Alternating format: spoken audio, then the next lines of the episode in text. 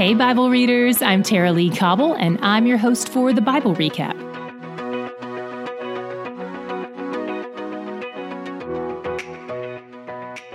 Today will be a little longer than usual because we're in a new book, which means we have some introductory ground to cover.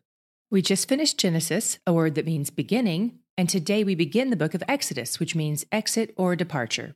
Even though most English translations don't include it, this book actually starts out with the Hebrew word that carries the meaning and, which is one way we see its connection to the book of Genesis. This is a continuation of the story we've been in. The first five books of the Bible, Genesis, Exodus, Leviticus, Numbers, Deuteronomy, were originally one book, which the Jews called the Torah. It's also referred to as the Pentateuch, which is a collection of five books. Most historians believe that all five books of the Torah were primarily written by Moses, a man we'll meet in our reading today. He was born roughly 300 years after Joseph died. So when the book opens, we're three centuries past the end of Genesis. If you had a keen eye back in Genesis 15, you may remember God's words to Abraham Know for certain that your offspring will be sojourners in the land that is not theirs and will be servants there, and they will be afflicted for 400 years. But I will bring judgment on the nation that they serve, and afterward they shall come out with great possessions.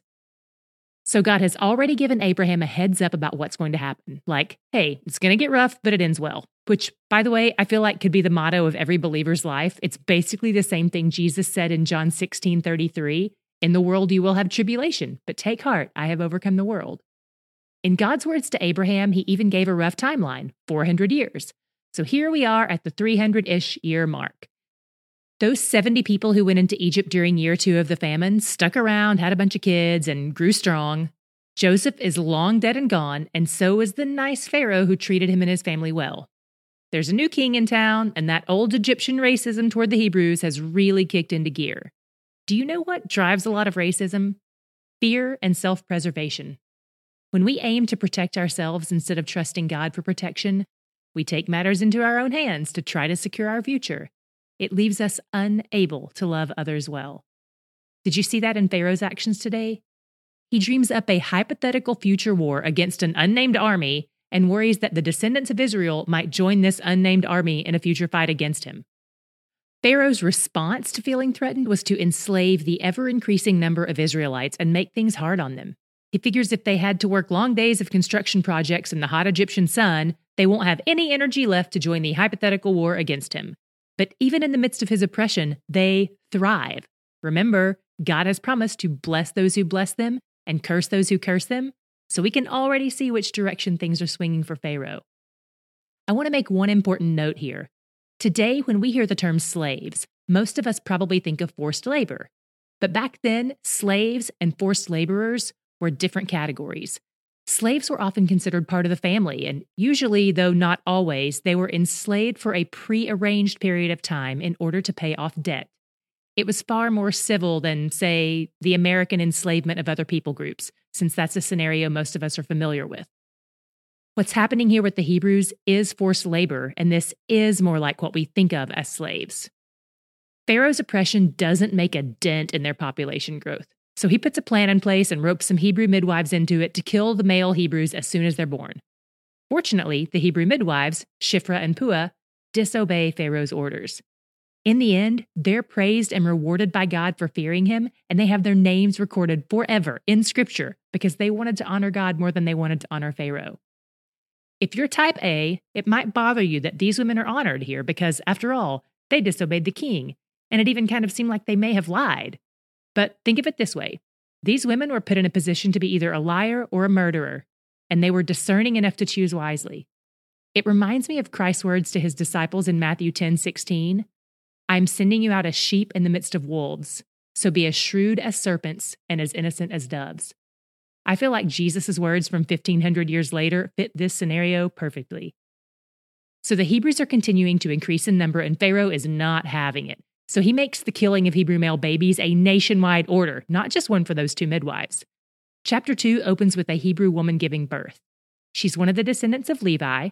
You may remember Levi as one of the two brothers, along with Simeon, who killed the men of Shechem in response to their sister Dinah's rape.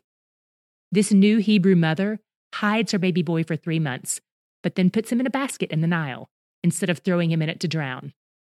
But then Pharaoh's daughter finds him and realizes he's a Hebrew baby.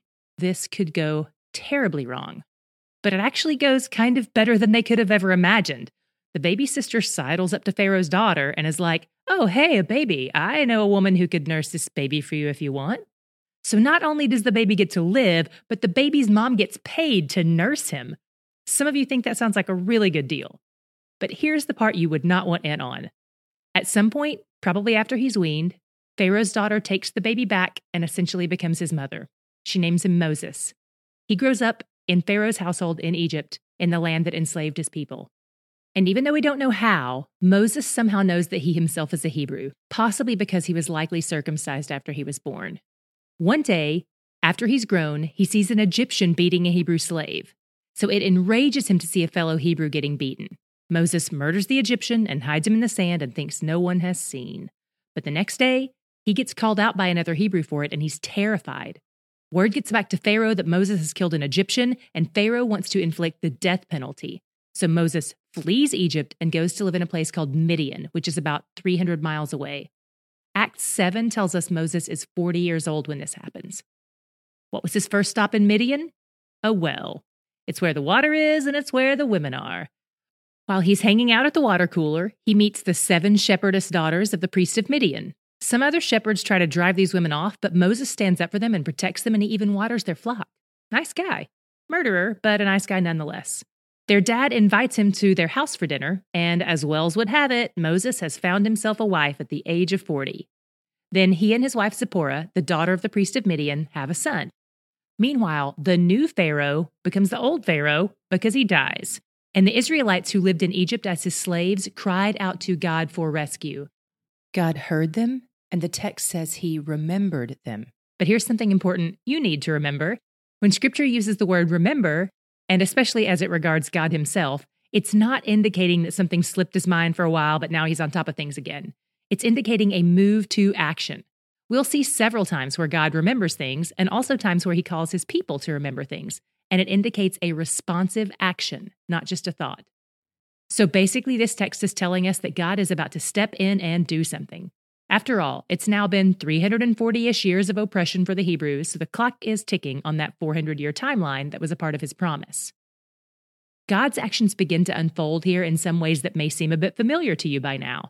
While Moses is out watching the family's flock near a place they call the Mountain of God, guess who appears to him? The angel of the capital L, capital O, capital R, capital D. This is a theophany, a divine visitation, Another ancient translation refers to this being who has appeared as the Word, which is one of the names used to describe Jesus in the New Testament. So we have a lot of reason to believe this was God the Son. Not only that, but the angel appeared to him in a fire, which is another common way we've talked about God appearing. And the fire is on a bush. So imagine an angel, which looks like a human male, on fire in a bush talking. Meanwhile, nothing is actually being burned, even though it's all on fire. God speaks to him out of the bush, calls him by name, and tells him to stand back. God may be protected from the effects of the flame, but Moses would not be.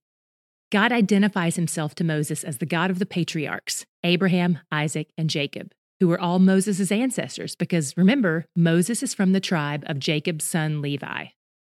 Then God tells Moses that the plan is to rescue his people and that Moses is the man for the job. He's sending him to talk to Pharaoh, Moses offers a list of excuses why he's not a good candidate. We saw two of his excuses today, and we'll see three more tomorrow. It's hard to tell if these rebuttals are born out of insecurity or disobedience, but regardless, neither of them gets any traction with God. In fact, in response to Moses' second cop out, God responds by saying, Tell them I am sent you. This is an ancient name for God that means a lot of things, but it mostly boils down to I have always been what I will always be. Or more succinctly, the self existent one. That means no one created God. He's always existed and always will. All of creation depends on him and he depends on nothing. God tells Moses the ups and downs of what's going to happen. He gives Moses far more information than he ever gave Abraham with things. And he tells Moses that despite all the things that may appear to be setbacks along the way, his plan will succeed. We've covered a lot of ground today, so I'm excited to hear what you saw about God today. From Pharaoh's fears to Moses' birth and protection to the time he killed someone and fled to the desert where God called him. What was your God shot? Here's mine I saw that God uses broken people. Moses was taken from his home at a young age, talk about traumatizing, and he was raised in the home of a wicked, paranoid, harsh man who was racist against his particular tribe and eventually sought to kill him. Moses murdered someone and went on the lam. He was either insecure or disobedient or both, yet he is the man God appointed for this role. If you have a crazy history, or if you're a parent who is worried that your mistakes have ruined everything for your child, take heart. God has nothing but sinners to work with, and he seems to specialize in using the unlikely. He calls those who are furthest from them and he draws them near to himself. And that's the best news for all of us because he's where the joy is. Who do you know who would enjoy the Bible recap? Invite them to read and listen along with you. If they missed our January launch, encourage them to start with day one today. There's nothing special about January 1st. I started my first trip through the Bible on a day in August. No matter what day it is, that's always the best day to start reading the Bible. The Bible Recap is brought to you by D Group, discipleship and Bible study groups that meet in homes and churches around the world each week. For more information on D Group, visit mydgroup.org.